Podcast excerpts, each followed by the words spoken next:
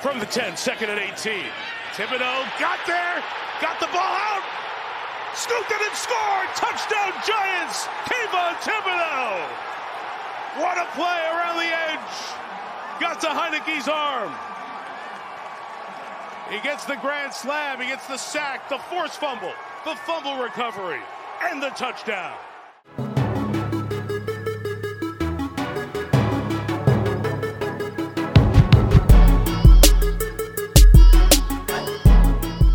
Bonjour à tous, bienvenue sur Only John podcast numéro 72, ici Plax, et je n'ai pas avec moi Thiergo qui est absent, il ne peut pas se joindre à moi sur ce podcast. Ça a été assez compliqué sur les deux dernières semaines, vous avez vu que la, semaine dernière on n'a pas fait de podcast récapitulatif du match contre les Eagles, on va en parler très vite sur, sur ce podcast 72. Euh, mais voilà, donc le, c'est un peu compliqué en ce moment, il y a les vacances de Noël, euh, sans entrer trop dans les détails, il y a Thiergo qui est en train de déménager, donc il est en train de gérer plein de trucs. Moi je suis devenu papa la semaine dernière, donc évidemment, vous vous en doutez, j'avais d'autres choses à penser. Donc voilà, tout, tout est mélangé, on essaye de suivre l'actualité quand même, on fait au max. Euh, mais, euh, mais voilà, on n'est pas à 100% en ce moment, on essaye de, faire ce qu'on peut. Donc on va résumer ces deux matchs, cette défaite euh, assez violente contre les Eagles et cette victoire contre les Commanders. On l'avait dit, le match peut-être le plus important de la saison qui nous donne de grandes chances d'aller en playoff. Et une victoire 20 à 12 contre Washington. voilà, donc on va on va en parler, on va passer rapidement sur le match des Eagles. Déjà parce que j'ai pas spécialement envie de m'étendre sur le sujet puisque on s'est fait euh, complètement latter 48-22. Donc, vous vous en doutez, il n'y a pas grand chose à dire sur ce match. C'était même un non-match à mon avis. Euh, globalement, hein, ce qui s'est passé, c'est que les, Eagles mènent très rapidement 20, euh, 21 à 0. Ils mettent 3 TD sur le premier carton et au début du deuxième carton. Donc voilà, 8 minutes dans le deuxième carton, il y a déjà 21-0. Donc globalement, on sait que c'est mort. Notre attaque n'arrive pas à faire grand chose, ce qui a été aussi le cas d'ailleurs euh, dans le match contre les Commanders. Hein. Au, premier quart-temps, notre attaque a été complètement inexistante, mais on en parlera après. Voilà, donc, euh, donc à partir de 21-0, même si derrière on revient à 21-7, juste avant la mi-temps, d'ailleurs ils ont le temps encore de mettre un field goal et 24-7 les Eagles. Euh, voilà, 24-7 à la mi-temps, bon, il y a quand même très très peu de chance, surtout face, face à leur attaque qui arrivait vraiment bien à dérouler. le match finit à 48-22 c'était tellement joué d'avance que euh, euh, Double décide de faire sortir Daniel Jones pour éviter une éventuelle blessure. Euh, ça permet de faire tourner un petit peu aussi, pourquoi pas, une fois que de toute façon le match est joué, il n'y a plus de raison de laisser les titulaires sur la pelouse. ce qui arrive aussi dans le cas inverse, hein, quand, quand une équipe domine complètement, au bout d'un moment on se dit bon bah voilà on va faire tourner, de toute façon le match est gagné. Bon là c'est l'inverse, le match était perdu très vite. voilà, les Eagles qui mettent 253 yards à la course, ça ça fait mal. Je rappelle que sur ce match, Léo Williams était absent. Ça ne fait pas tout, ça n'excuse pas tout, mais bon, ça joue forcément un petit peu. 253 yards à la course, euh, ça fait très mal. On le sait que c'est le. Enfin, c'était en tout cas l'année dernière, même si maintenant euh, leur jeu de passe a été bien mieux développé que l'année dernière. Euh, ça reste une de leurs grandes forces, avec leur coureur, avec Jalen Hurts aussi, qui est capable de mettre énormément de yards à la course. Il met aussi beaucoup de touchdowns à la course, d'ailleurs, Jalen Hurts. Voilà, donc 253 yards, forcément, une fois qu'on a mis autant de yards à la course, ça veut dire qu'on n'est pas obligé de trop forcer derrière à la passe. Il met quand même 217 yards, 21 sur 31 complétés, Jalen Hurts, pour un rating de 109,2, donc c'est assez monstrueux, il est très bon, il met 2 TD, 0 interception. Euh, voilà, il, était d'ailleurs euh, à ce moment-là de la saison à seulement 3 interceptions, je crois. Et euh, cette semaine, ils ont joué contre les alors si je dis pas je crois que c'est contre les Colts. Euh, non, c'est pas contre les Colts. Ils ont joué contre les Bears, pardon. Euh, c'était euh, plus compliqué que prévu et il se fait intercepter deux fois, Jalen Hurts. Voilà, on rappelle que l'année dernière, il s'était fait intercepter, il me semble, trois fois, dont une interception par Xavier McKinney. donc voilà, c'est, il y a peut-être une ouverture à ce niveau-là, on sait jamais. en tout cas, il est son ratio de nombre de passes de touchdown et nombre d'interceptions est assez incroyable. Il se fait quasiment pas intercepter, il perd pas le ballon. Enfin, il fait une saison vraiment énorme, hein, Jalen Hurts. Donc, euh, ils vont être difficiles à, à abattre ces Eagles. Juste entre parenthèses, petit clin d'œil, j'ai certains supporters des Eagles dont je tairai le nom qui m'avaient dit avant ce match, oui, c'est un match de division, franchement, c'est du 60-40, machin. Bon, ok, 48-22, bien sûr, c'était du 60-40, aucun doute, c'était à mon avis du 95-5, mais bon, euh, voilà, c'était le, petit clin d'œil, ça m'a fait rigoler cette... Euh, cette petite remarque, même si oui, les matchs de division, on sait jamais ce qui peut se passer. Ce non-match a montré que, eh bien, il n'y avait absolument pas, pas photo sur, sur les deux effectifs. Hein. On a vu vraiment une grande différence. De toute façon, Jalen Hurts, il, a, il a maintenant AJ Brown en plus. Je comprends toujours pas d'ailleurs comment c'est possible que les Titans aient laissé partir AJ Brown, des Titans qui font une saison pas terrible du tout. AJ Brown qui leur a marché dessus quand, quand les Eagles ont joué contre eux. Donc euh, bon, je comprends toujours pas le move. En tout cas, j'ai l'impression que euh, oh oui, euh, le GM des Eagles arrive toujours à arnaquer tout le monde. On sait pas comment il fait, mais il arrive à, à refourguer des joueurs pourris contre des tours de draft et à récupérer des joueurs contre, euh, contre un grec. Donc je sais pas comment il fait ça, mais en tout cas il arrive à se débrouiller. Donc les, les Eagles, c'est vrai, ont un effectif, euh, on l'a déjà dit plusieurs fois de toute façon, on en parlait avec Thiergo la dernière fois, ultra complet, partout, sur la D-line, niveau des linebackers, sur les DB, euh, receveurs, ils sont ultra loadés. Enfin voilà, c'est forcément ça te change la vie quand euh, bah, Jalen regardait ses stats de l'année dernière par rapport à cette année. Euh, il avait euh, il avait un Devonta Smith qui était rookie, qui était même déjà très intéressant, mais il était encore rookie et qui était le, receveur numéro 1. Maintenant il a AJ Brown en plus avec un Devonta Smith qui est en deuxième année. Bah ça change la vie. Donc si un jour on arrive, puisqu'il y a quand même de plus en plus de chances avec les matchs de Daniel Jones qui sont quand même solides en ce moment et, depuis le début de la saison. De toute façon il a vraiment step up par rapport aux dernières années. Si on arrive à lui mettre des armes à disposition et surtout si on arrive à lui laisser le temps de lancer la balle puisque c'est ça aussi regardez Jalen Hurts il a 26 euh, minutes à chaque fois pour lancer le ballon donc forcément, ça te change la vie. Si t'es euh, dans un fauteuil, tranquille, t'as le temps de regarder à gauche, à droite, ok, euh, les mecs sont libres, et même quand ils sont pas libres, il arrive à faire des passes précises, et ses receveurs ne drop pas et arrivent à rattraper les ballons euh, dans des trous de souris, bon bah voilà, ça change tout, et, c'est pour ça que les Eagles n'ont été battus qu'une seule fois cette saison par les Commanders. Voilà. Est-ce que je peux dire autre chose sur ce match-là? Oui, il y a eu le fameux punt ridicule de, de Jamie Gillan qui au moment où il lâche le ballon pour, mettre le coup de pied, il le lâche beaucoup trop tôt, enfin il se, chie, euh, le ballon rebondit sur la pelouse, ça fait pénalité, voilà, bref, euh, c'est euh, un, peu, c'était un peu le bordel. heureusement, il s'est rattrapé contre les Commanders cette, semaine, Jamie Gillan, il a fait un très très bon match pour le coup. Donc il est un peu instable, on va dire, notre punter. je sais pas si, si du coup ça va être encore lui l'année prochaine. Est-ce qu'on va se dire, bon, il fait quand même des bons matchs, ça vaut le coup de le garder ou est-ce qu'il n'est pas assez régulier et du coup euh, on se dit euh, eh bien il va falloir en trouver un autre, je ne sais pas. En tout cas c'est vrai qu'il fait des très très bons matchs et des très très mauvais matchs. Euh, il est rarement entre les deux donc bon il va falloir voir, va falloir voir ça. et puis voilà qu'est-ce que je m'étais noté d'autre? Bah voilà, le match était, était joué très vite. Ah oui, aussi 7 sacs évidemment. Hein. Bah voilà, on parlait du temps pour lancer. forcément, quand tu es mis sous pression de manière constante. J'avais vu une stat assez incroyable. Euh, je crois que dans les chiffres, Daniel Jones et Eli Manning, pour le même nombre de matchs joués, sont à peu près euh, à équivalent en termes de statistiques personnelles, pas en termes de statistiques de victoires, puisque euh, Eli Manning était mieux entouré, donc il a, il a plus de victoires. Mais par contre, pour stats équivalentes, il a été mis sous pression quasiment deux fois plus. Donc ça c'est assez important et, euh, cette O-line n'est pas du tout euh, fixée, euh, surtout à l'intérieur. On a même Evan Neal qui est en train de galérer un peu en ce moment, mais c'est sa saison rookie et on a vu Andrew Thomas galérer aussi sur sa saison rookie, donc on va pas s'inquiéter tout de suite. Mais Evan Neal qui c'est vrai pour l'instant il est très jeune, mais mais fait pas un boulot incroyable encore. Plus l'intérieur de la, ligne offensive qui est vraiment en galère. D'ailleurs, je, je, crois que c'est le match contre les Commanders euh, euh, ou quand ils font les introductions des joueurs, donc on voit la petite tête des joueurs apparaître et puis ils se présentent euh, et ils disent de quelle université ils viennent, etc. Et en dessous c'est marqué leur leur stat PFF, c'est marqué combien ils sont classés dans la ligue. Et si vous regardez la O-line, eh ben, c'est assez compliqué à part Andrew Thomas. je crois que Evan Neal est avant-dernier en termes de tackle sur les stats PFF, donc c'est assez catastrophique pour l'instant. Euh, l'intérieur de la ligne offensive, c'est assez catastrophique aussi. Ils sont dans le dernier tiers, voire dernier quart, très très largement. Euh, et idem pour nos DB. Nos DB, nos corners, euh, qui, bah, qui sont aussi dans le bas du tableau. Hein, mais ça, c'est, on le sait. On a eu des blessés, c'est compliqué. On n'a pas vraiment de cornerback 2. donc voilà, c'est, c'est assez rigolo de voir ça et de voir, suivant les stats PFF, pour ce que ça vaut. Euh, on est vraiment dans le, bas du tableau. Et donc voilà, s'il y a une chose à retenir en tout cas de ce match contre les Eagles, outre le fait que euh, c'était un stomp absolu et qu'il y a eu vraiment non-match, eh bien c'est la différence de, d'effectifs qui ne permet pas aux Giants actuellement de, de, faire quoi que ce soit contre des grosses équipes et contre, a priori, l'équipe la plus solide de NFL en ce moment, que sont les Eagles. Voilà. Donc, à ce moment-là, on est à 7 victoires, 5 défaites, une égalité.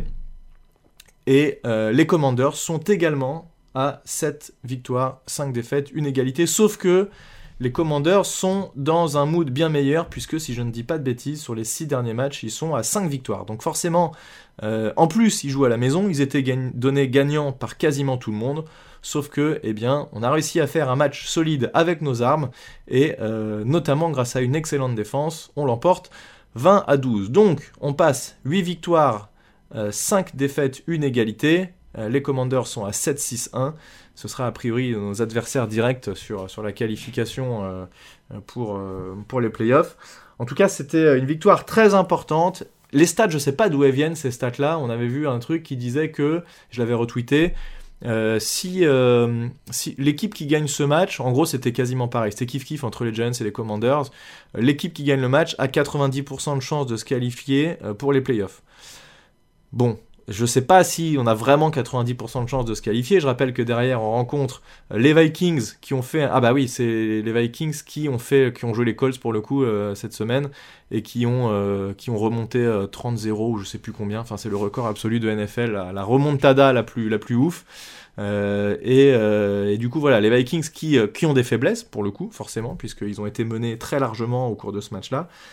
On rencontre donc euh, les Vikings. Derrière les Colts aussi. Alors les Colts qui sont capables de tout a priori, puisqu'ils arrivent à mener 30-0 et se faire rattraper de 30 points derrière. Ça aussi c'est assez ouf. Je sais pas ce qu'ils valent avec, euh, avec leur coach remplaçant sorti de nulle part. Euh, bon, on verra. En tout cas, s'il y a un match encore qu'on peut prendre, c'est celui-ci, puisque après le dernier match ce sera contre les Eagles, encore une fois, et il faut pas s'attendre à grand chose à mon avis.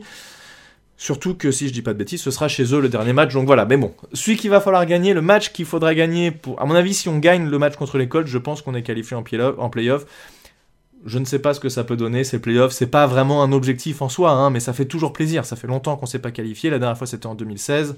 Euh, on avait d'ailleurs à l'époque euh, un jeu qui était à peu près similaire, je pense, à cette année, puisqu'on mettait peu de points. C'était Eli Manning aux commandes à l'époque. Euh, on avait toujours un Odell Beckham qui arrivait à nous sortir un TD sur un tracé slant qui, remontait pour 80 yards. Mais derrière, c'était surtout la défense. On, avait, beaucoup misé, on avait acheté beaucoup de joueurs et on avait Janoris Jenkins, on avait, on avait Landon Collins, je crois, qui était là à l'époque, oui, parce que c'est la saison où où on bat les Rams à Londres. Euh, donc euh, voilà, c'était des matchs pareils, c'était typiquement ça, des 20 à 12 ou ce genre de match-là, une possession d'écart. On avait réussi à se qualifier en playoff pour se faire complètement laminer par les Packers dès le premier tour, avec euh, la fameuse photo sur le bateau là des, wide receivers qui se la pétaient un peu trop. Bref, en tout cas voilà, donc cette, ces playoffs qui semblent faisables. Donc si on revient sur ce match contre les Commanders, comment ça s'est passé? Eh bien à part le premier field goal réussi en premier quart-temps par, euh, par Washington. Alors ce premier carton, il était vraiment à sens unique, on n'a pas eu la balle du tout. Euh, on a joué euh, vraiment quelques actions, c'est un 3 and out sur le premier, le premier drive, et ensuite on récupère la balle avec 2 minutes 50, on fait quelques jeux, et puis c'est la fin du, la fin du, du, carton. Donc le premier carton finit à 3-0, et, et, on sent que vraiment on est dominé. leur attaque arrive à dérouler, même si elle ne marque pas de points, et elle marque, que 3 points. Mais nous, on arrive à rien faire, et on se dit, mince, c'est un peu bis repetita du match aller, où on sentait vraiment que leur attaque arrivait à prendre, à prendre le dessus. Euh, euh, et, on arrive en deuxième quart-temps, on, on ferait en attaque, on punt encore une fois. Très bon punt pour le coup, qui les met euh, assez loin dans, leur territoire. Et, là, Kevin Thibodeau décide de hausser le ton. Kevin Thibodeau qui était déjà très bon en premier quart-temps aussi. Il fait des plaquages pour perte, il est là sur toutes les actions. Enfin, il a fait vraiment un match énorme, Kevin Thibodeau. Et là, il réalise le jeu parfait pour un défenseur et pour un edge, surtout outside linebacker. Il arrive à mettre la pression, un gros bull rush sur son tackle. Euh, il, euh, il, étend les bras, il arrive à passer. Au moment où Heineke essaie de lancer le ballon, donc il tend le bras, Heineke, il y a Thibodeau qui arrive, il lui tape dans le bras, il fait tomber la balle, il se relève tout de suite Thibodeau, il ramasse le ballon et il marque le touchdown. Alors il, lui restait 3-4 euh, yards à parcourir, mais bon, il, faut avoir quand même la lucidité de se relever pour ramasser la balle, etc. Et ça, il l'a montré déjà de nombreuses fois à Thibodeau. Rappelez-vous, euh, je sais plus contre quelle équipe c'était, mais il était le seul à être allé se jeter sur le ballon, alors que tout le monde pensait que c'était une passe incomplète. Et finalement, ça a été un fumble et donc recouvert grâce à Thibodeau qui était le seul à s'être jeté dessus. Et bien là, il fait le sac, mais il se contente pas du sac en se levant, en flexant les muscles, en se disant voilà j'ai fait un sac. Non non, il fait le sac, il, tape, il type le ballon, le ballon tombe au sol, il se relève, il le ramasse, il va marquer le TD. Donc ça c'est vraiment le jeu parfait, c'est sac, fumble, touchdown. 7-3 pour les Giants et là le match est parti. On arrive ensuite à faire un très très très bon drive où on est, on part de nos 3 yards. Rendez-vous compte quand même, je pense que c'est notre drive le plus long de la saison. On part de nos 3 yards et euh, mené par un très bon Daniel Jones puisque sur ce sur ce drive, on va pas mettre beaucoup de beaucoup de, de yards à la course. Euh, et même on va jouer une quatrième et neuf, alors ça c'est assez ouf. Mais Double s'est dit, c'est le moment, je sens qu'il y a un truc à faire. On joue une quatrième et neuf convertie sur une passe pour, euh, pour Richie James qui s'est joué à pas grand chose, mais ça passe et ça suffit à, avoir le first down. Et on va marquer derrière avec une, euh, une technique qu'on a déjà vue, je sais pas si vous vous rappelez. On a, pour la décrire rapidement, donc on est sur les 3-4 yards, je sais plus exactement, 3 yards. on a Daniel Jones qui est en shotgun, donc 4-5 yards derrière le centre avec euh, à, sa, gauche ou à sa droite, peu importe, Saquon Barclay. Avant de lancer le jeu, il se décale. Euh, Saquon Barclay passe en QB et Daniel Jones se décale sur le côté et passe en running back. Donc le snap est fait directement à Saquon Barclay. Il y a une feinte avec Daniel Jones qui part d'un côté, Saquon Barclay qui part de l'autre, et il rentre très facilement euh, dans la end zone pour le touchdown. Et là, on est à 14-3, et donc euh, on arrive à la mi-temps à 14-3. Donc en fait, sur ce match, on a eu le lead tout le temps, puisque euh, à partir de 14-3, ils repasseront jamais devant. Ils mettent un TD en troisième quart-temps, 14-9 on met un field goal, 17-9, et à partir de là, c'est plus que des field goals, puisqu'il y a encore deux field goals en quatrième quart-temps, 17-12 et 20-12, avec, à noter quand même, puisque même si notre euh, jeu de course a été globalement assez muselé pendant une bonne partie du match, euh, Saquon Barclay réalise 18 courses pour 87 yards, il y a une bonne partie de ces yards-là qui sont intervenus au meilleur moment sur le dernier drive, là où il faut qu'on fasse écouler le chrono au maximum, et, euh, on arrive à, mettre ce, ce, field goal de Graham Gano à 1 minute 55 de la fin, euh, grâce notamment au jeu de course de Sequan Barclay, qui, qui s'est vraiment... Euh, la O-line s'est réveillée, lui s'est réveillé, il nous a mis quelques spins, enfin c'était assez joli, et donc on arrive à, à 20-12. Alors oui, après, euh, les, euh, Commanders récupèrent la balle, il y a une passe longue, ils arrivent à mettre vraiment la pression avec une action ultra décisive à ce moment-là du match, où euh, on a Heineke qui, qui fait une course sur le côté, enfin qui est censé lancer une passe, mais qui finalement s'échappe à la course, et on a, encore une fois, devinez qui, Kevin Thibodeau, qui est en couverture de passe cette fois-ci, et qui se retrouve avec le tight end au fond de la end zone, et il voit Enoki qui, en, qui, bah, euh, si jamais Thibodeau était pas là, pouvait rentrer dans la zone tranquille, marquer un touchdown, et là, il serait revenu potentiellement à égalité, les Commanders. Mais il fait l'effort, euh, il rattaque et il vient mettre la pression. Et Enoki, clairement là-dessus, si vous revoyez l'action, je pense qu'il se chie un peu dessus. Il voit Kevin Thibodeau lancer plein de vitesse, il se dit bon, ça pue un peu. Euh, il ralentit, il sort sur les 1 yard, et je pense que ça nous sauve clairement le match, puisque derrière, il y a euh, une action un peu bizarre où, ils mettent un TD en fait les Commanders, mais il y a le receveur extérieur qui n'est pas aligné correctement. on voit l'arbitre jeter le flag dès le lancement du jeu. Donc le TD est annulé. Et qu'est-ce qui se passe derrière? Je me souviens plus. Tiens, qu'est-ce qui s'est passé? Pourquoi ils mettent pas le TD Parce qu'on défend bien. Et ah oui, et c'est la fameuse euh, sur la dernière action, a, priori une interférence de passe de Darnay Holmes. C'est vrai que ça a l'air d'être une interférence de passe, mais euh, j'ai entendu les commandeurs chouiner beaucoup et j'ai lu les commandeurs chouiner beaucoup euh, sur les réseaux sociaux. Si on se souvient un peu de l'année dernière, on perd le match contre les Commanders à cause, d'un, offside sifflé qui n'était pas du tout un faux départ en fait de, Dexter Lawrence qui part exactement au moment du ballon. On a vu les ralentis 100 fois. Donc on perd le match là-dessus. Euh, eh bien euh, voilà, c'était, euh, c'était une mauvaise décision arbitrale. Ça, c'était une chose. Et le match où on a fait 20-20, match à égalité, il y a deux semaines, contre les Commanders aussi. Rappelez-vous, euh, il y a eu euh, des actions qui étaient très limites. Il y a eu Richie James qui est maintenu au sol. Euh, quand il se relève, on tape son ballon pour, leur faire perdre du temps, etc. Donc ça, ça n'a pas été pénalisé. Ça aurait pu là, très largement être pénalisé. Ça a été pénalisé dans d'autres matchs d'ailleurs depuis. Et, et, au moment où on lance le jeu pour spiker la balle très vite au sol, il y a un D-line qui est pas du tout aligné, qui est très largement au-delà du ballon, et il n'y a pas eu de faute non plus. Donc voilà, les décisions arbitrales, ça va dans un sens, ça va dans un autre. Oui, là, effectivement, c'était assez obvious, mais euh, il y a des moments où, euh, sur des Giants Commanders, où ça a été dans l'autre sens aussi. Donc voilà, c'est, je pense que ce n'est que que justice finalement que on ait pu avoir un tout petit peu de chance sur ces décisions arbitrales en fin de match. oui, il y avait l'air d'avoir interférence de passe, mais, mais je pense que c'est mérité tout de même. Voilà, en tout cas une victoire qui fait du bien et un match maîtrisé. Alors, on a parlé de Kevin Thibodeau.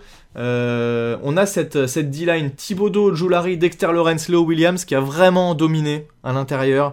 Euh, ça a fait du bien. On a réussi à les contenir un tout petit peu et à mettre la pression sur Heineke. Donc il y a eu enfin du pass rush. Vraiment Thibodeau, Ojulari, ça fait du bien. Ojulari était blessé pendant une grande majorité de la saison.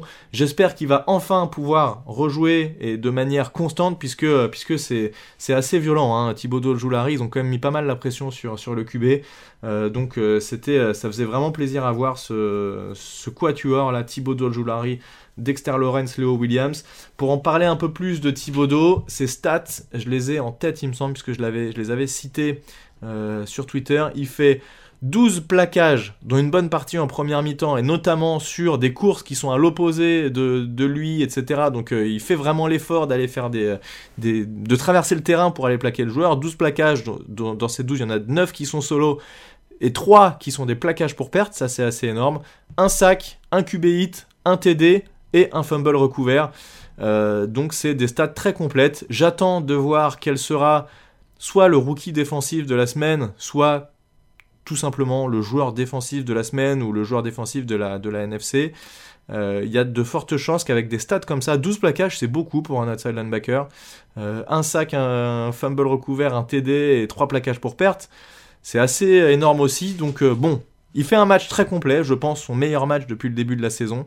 Euh, c'est à voir euh, s'il n'obtient pas un petit award pour, euh, pour ces stats-là. En tout cas, voilà, il, vraiment il se réveille, Thibaudot, et, on se dit qu'avec Thibaudot et Ojulari, qui sont très jeunes tous les deux, il y a moyen de faire, de des belles choses pendant les saisons qui viennent. C'est un peu ça nous rappelle un peu les Hugh Manura, euh, Michael Strahan, euh, des belles années quand on a gagné des Super Bowls. Euh, voilà, c'est possible que qu'on tienne ici, j'allais dire une belle paire, mais ça, ça fait bizarre de, de, dire une belle paire comme ça. En tout cas, une paire de Datsai linebacker de qualité, dirons-nous. Qu'est-ce que je peux dire d'autre sur cette défense? Les DB ont quand même souffert, on l'a dit. Qu'est-ce qu'il fait Heineke comme stat? Heineke, il fait 17 passes complétées sur 29 passes lancées, 249 yards.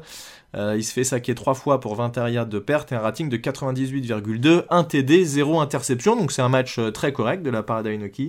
Euh, qui a profité de ces, DB. Hein. C'est un peu compliqué. de toute façon, ça va être malheureusement comme ça jusqu'au bout. Il nous manque énormément McKinney et Adoré Jackson.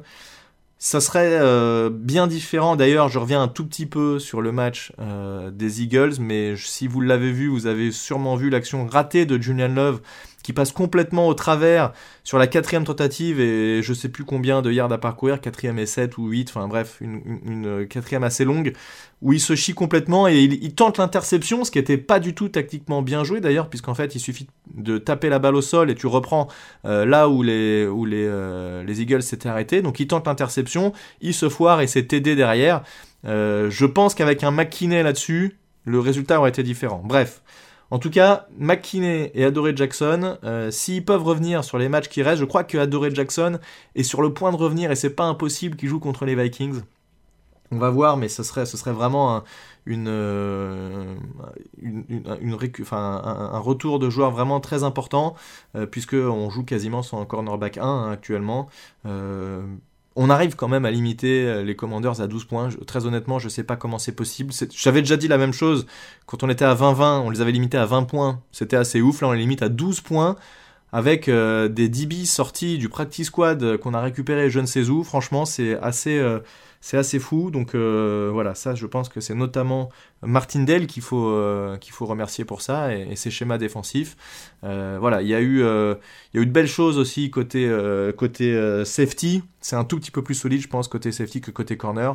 Mais bon, voilà. Si, si Adoree Jackson peut revenir sur les trois derniers matchs, ce serait quand même assez intéressant, je pense. McKinney, je sais pas s'il va rejouer cette saison. Euh, je sais qu'il a, je crois qu'ils ont enlevé, il avait des broches dans les mains, ils lui ont enlevé. Enfin bref, il y a eu un truc. Euh, est-ce que ça vaut le coup de le faire revenir? J'en sais rien. Je sais pas. On verra si jamais il peut rejouer.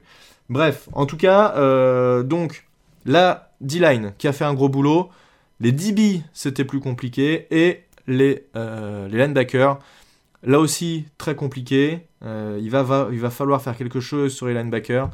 Même si Jalen Smith il met 9 plaquages sur ce match-là, en vrai il fait un match pas terrible. Est-ce qu'il a joué? Comment il s'appelle Mister Irrelevant? Non, il a même pas joué. T. Crowder. Il a pas joué. Voilà. Bon, bah alors c'était notre notre euh, notre linebacker titulaire, inside linebacker titulaire pendant longtemps. Micah McFadden qui fait un seul plaquage sur le match, pas terrible. Bon, voilà, c'est assez compliqué euh, ce, poste de linebacker. Il va vraiment falloir faire quelque chose, que ce soit euh, pendant l'intersaison sur la free agency, soit à la draft. On va voir euh, comment améliorer ce poste-là, mais c'est vrai que pour l'instant, bah, voilà, la, D-line ne peut pas faire tout toute seule, et si ça passe le premier rideau, derrière, il faut aussi qu'il y ait des linebackers qui fassent des plaquages. Et pour l'instant, c'est pas ça. Donc il... va falloir faire quelque chose. Mais London Collins, ça fait du bien quand même sur ce match, puisque euh, vous savez, on avait re-signé London Collins il y a quelques temps. Il avait joué un tout petit peu, mais il était surtout encore dans le practice squad. Et, euh, là, sur ce match-là, il a fait du bien. Et, euh, c'est peut-être même finalement notre meilleur linebacker. Donc peut-être que ce match-là sera un déclencheur qui fera qu'on va, pouvoir le, le, revoir un peu plus. qui avait été drafté à l'époque hein, par les Giants en tant que strong safety, donc Strong safety, c'est un peu hybride entre, euh, entre un safety et un linebacker, mais là, je pense qu'il a perdu un peu en vitesse, que n'était déjà pas son, son, fort vraiment, et sa couverture de passe qui n'était pas incroyable à l'époque. Mais là, je pense que c'est vraiment un linebacker maintenant. Et donc, euh, on n'a rien à perdre, et je pense qu'il est très largement au niveau des autres, des autres linebackers qui, qui sont dans cette équipe. Donc euh, voilà, pourquoi pas? En tout cas, ça, il a amené un petit plus sur ce match-là, surtout que c'était un, entre guillemets revenge game puisqu'il jouait à Washington avant, rappelez-vous. Euh, donc, euh, donc bah, on va voir ce que ça peut donner London Collins sur les derniers matchs, mais, mais pourquoi pas le tenter, ça peut, ça peut être intéressant. Voilà, donc cette défense qui, euh, malgré ce qu'on dit et qui, qui a des joueurs à part sur cette D-line très très très limite, eh bien arrive à contenir les, les Commanders à 12 points. C'est notamment grâce aux pertes de balles. Avec, euh, il y a eu aussi un, fumble euh, provoqué par Dexter Lawrence où il y a eu une review d'ailleurs. Le, ballon avait été annoncé comme euh, ayant, enfin le joueur ayant, ayant mis un genou au sol avant de perdre le ballon, donc ce n'était pas un fumble. Et il y a eu un challenge de Brian Dabble que Brian Dabol a remporté. Euh, et donc on a récupéré le ballon là-dessus. Là aussi c'était un point important du match. Euh, donc euh, on, a créé des pertes de balles, pas d'interception, mais sur des fumbles et qui nous ont permis de limiter ces, points marqués par les Commanders. Au niveau de l'attaque, qu'est-ce que je peux dire? Donc on a parlé du, très très gros drive qui a commencé sur nos 3 yards et qui finit en touchdown sur le deuxième quart-temps avec une 4 et 9 complétée, quasiment tout à la passe, voilà ça on en a parlé. Euh, Evan Neal, je m'étais noté ça aussi, qui est assez faible depuis quelques matchs, mais ça on l'a dit aussi. Il crée des pénalités aussi, ça c'est toujours problématique. Hein. Quand on a. C'est souvent les tackles d'ailleurs qui, partent trop vite. Euh, quand ils sont pas ultra rassurés euh, face à leur edge en phase 2, ils ont tendance à, à essayer de prendre un tout petit peu d'avance, et des fois un peu trop, et donc à partir trop vite, et à créer des pénalités. Donc ça, ça arrive aussi. le jeu de course qui n'a pas été incroyable alors que pendant la grosse première moitié de saison, c'est ça qui nous est gagné. Mais heureusement, euh, quand ça a été nécessaire, c'est ce qu'on a dit tout à l'heure, sur le dernier drive notamment, on a réussi à gagner plus de yards. Donc je rappelle les stats, Saquon Barclay, 18 courses, 87 yards avec la plus longue course de 15 yards, et Daniel Jones 10 courses 35 yards, voilà, ils arrivent aussi, et c'était, euh, le cas sur les premiers matchs, on était meilleur sur les courses QB, là euh, c'est, bien défendu. De toute façon, globalement, les premiers matchs, on, pouvait bénéficier du fait que euh, les équipes adverses n'avaient pas trop de replay de ce qu'on était capable de faire, maintenant forcément, ils arrivent à beaucoup mieux défendre sur nous, et nos options sont limitées malheureusement pour essayer de changer un peu tout ça, donc euh, bah, on est obligé de, faire avec. Matt Breda, deux courses 6 yards. C'est un peu problématique, un peu dommage qu'on n'utilise pas plus Matt Breda, moi je trouve. Ou même Gary Brightwell, euh, on pourrait tourner un petit peu plus. Bon, c'est pas trop le cas pour l'instant, mais, euh, mais Saquon Barclay fait, fait le boulot, donc à voir s'il est encore là la saison prochaine et si on pourra autant compter sur lui encore une fois. Qu'est-ce que j'ai noté aussi? Dernier point, oui, Richie James qui a été, qui a été bon, Euh, il fait 4 réceptions, 42 yards. Alors voilà, notre meilleur receveur à 42 yards, hein, c'est pas terrible. De l'autre côté, Jan Dodson, 4 réceptions, 105 yards. Forcément, il a, une énorme réception de 61 yards. En tout cas, voilà, Richie James qui convertit sur la 4ème et 9 et qui, au-delà de son rôle en tant que receveur, a été, je pense, pour la première fois de la saison, très bon en return de punt, là où il avait des entre guillemets difficultés. Vous savez, il y a eu un match où il a fait deux fumbles dans le même match. On s'est dit on veut plus jamais le revoir, etc. Et bien sûr, ce match-là, non seulement il n'a pas fait de fumble, heureusement, mais en plus, il a gagné des yards sur les, sur les returns qui nous mettent euh, en, meilleure position pour commencer nos drives. Et donc ça, ça a été intéressant. Je pense qu'il a un peu pris, euh, un peu pris en confiance et c'est tant mieux.